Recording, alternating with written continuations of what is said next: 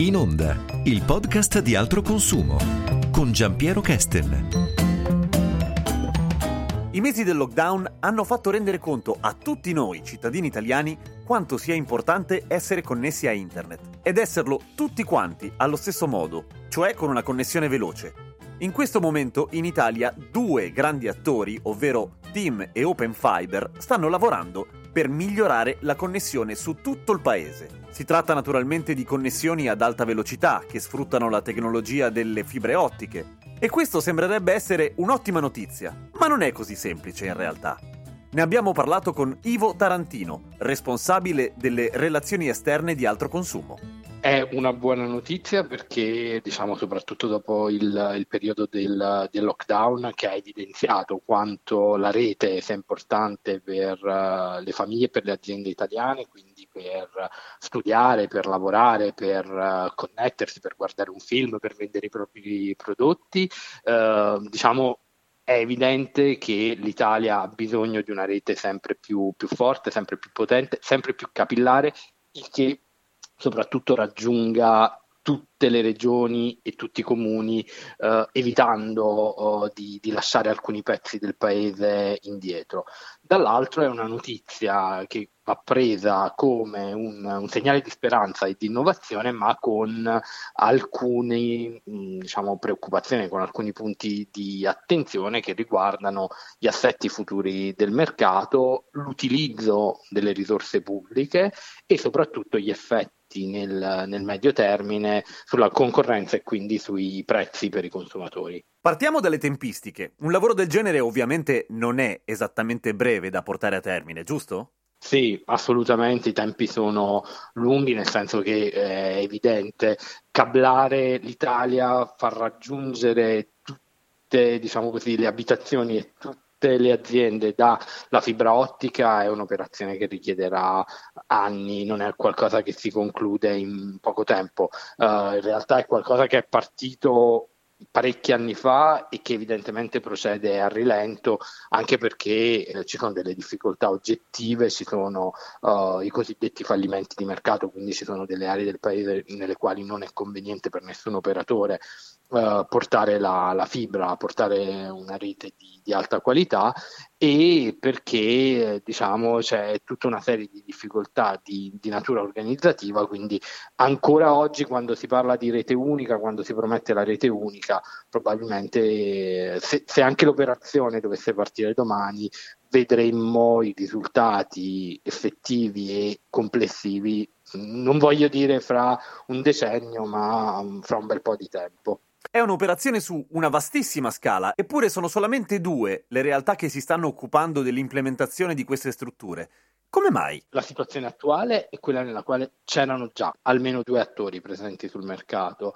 ma uh, diciamo, l'inefficacia dal punto di vista del raggiungimento degli obiettivi della diffusione della banda larga ha portato il governo a fare una scelta e a dare un'indicazione perché si superi la situazione attuale di concorrenza presente sul mercato e si vada verso una, una rete unica tendenzialmente nazionale e questo dovrebbe garantire sotto il controllo pubblico l'implementazione e il raggiungimento degli obiettivi che purtroppo finora non si sono riusciti a raggiungere. È un piano sicuramente interessante, pieno di speranze, ma con una serie di, di, difficoltà. Come organizzazione noi siamo sempre stati convinti che la concorrenza faccia bene al mercato, che la competizione fra le aziende mh, faccia bene ai consumatori e quindi eh, in questo momento se da un lato vediamo questo impegno come qualcosa di estremamente positivo, dall'altro diciamo attenzione perché questo ritorno in un certo qual modo al monopolio va gestito con molta attenzione dal punto di vista della nuova società, quindi della proprietà della nuova società, della governance di questa mm, nuova società e anche dal punto di vista della destinazione delle risorse pubbliche. Stiamo parlando anche di, di soldi che arriveranno dal famoso Recovery Fund dell'Unione Europea per garantire che effettivamente questi soldi vengano investiti in una rete nuova efficace, capillare e non vadano a sostenere magari delle rendite di, di, posizione di alcuni player, eh, in particolare team, che in, questo, in questa operazione potrebbero trarre dei vantaggi. È vero, Ovviamente, se c'è solamente un fornitore di servizi che non ha nessuno con cui competere per accaparrarsi i clienti, dal punto di vista dei prezzi e dei costi, per noi clienti alla fine non sembra essere molto vantaggioso. E questo è davvero un punto di, di grande attenzione, nel senso che eh, il nostro augurio, ma purtroppo non sembra che sia la che si sta profilando, sarebbe quello di avere una società della rete che fa esclusivamente la rete e quindi diciamo così che fa solo la vendita all'ingrosso. Poi una serie di società operanti nel mercato che operano in, in, regime di concorrenza e vendono i servizi, quindi la telefonia, il traffico dati, la connessione alle persone. Purtroppo la situazione sembra essere diversa, nel senso che Tim è un socio di maggioranza di questa società della rete, ma allo stesso tempo continua a essere un operatore all'interno del mercato che si comporta come gli altri operatori. E questo presenta naturalmente dei rischi, perché se un'azienda si comporta da un lato come distributore di un servizio alle altre aziende e allo stesso tempo come competitor di queste aziende, è facile che si creino delle situazioni di svantaggio per gli altri operatori. Ma a questo punto forse sarebbe meglio fare un passo indietro e cercare di capire qual è la situazione della connettività in Italia. Diciamo che la situazione è quella per la quale l'Italia è la, la terza potenza economica europea, ma è la terzultima in termini di innovazione digitale, di connettività. Quindi è una situazione sicuramente molto complessa e che necessita di investimenti per, tra l'altro, sviluppare il potenziale economico legato all'innovazione, legato alla connettività, legato al fatto che eh, cittadini e imprese accedendo a una rete di qualità migliore potrebbero sviluppare una serie di nuovi servizi che farebbero bene anche alla crescita economica del paese. Quindi da questo punto di vista di sicuro la scelta e l'impegno a potenziare la rete ci, ci trova concordi. Ripeto, dall'altro lato è necessario che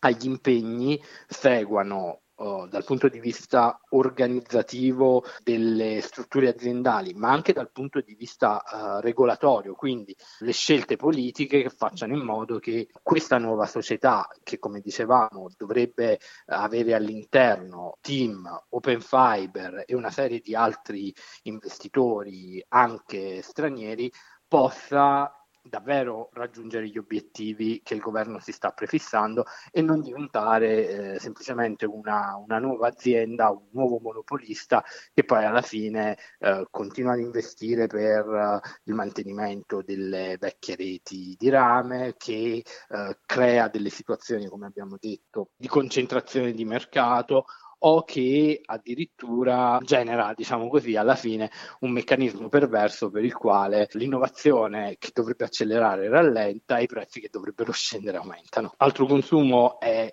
ha già iniziato a monitorare e lancia fra l'altro una sfida diciamo, alla politica e alle aziende, eh, siccome siamo nella fase nella quale va discussa mh, l'organizzazione e la governance di questa nuova società che dovrà nascere nei prossimi mesi, a nostro avviso, se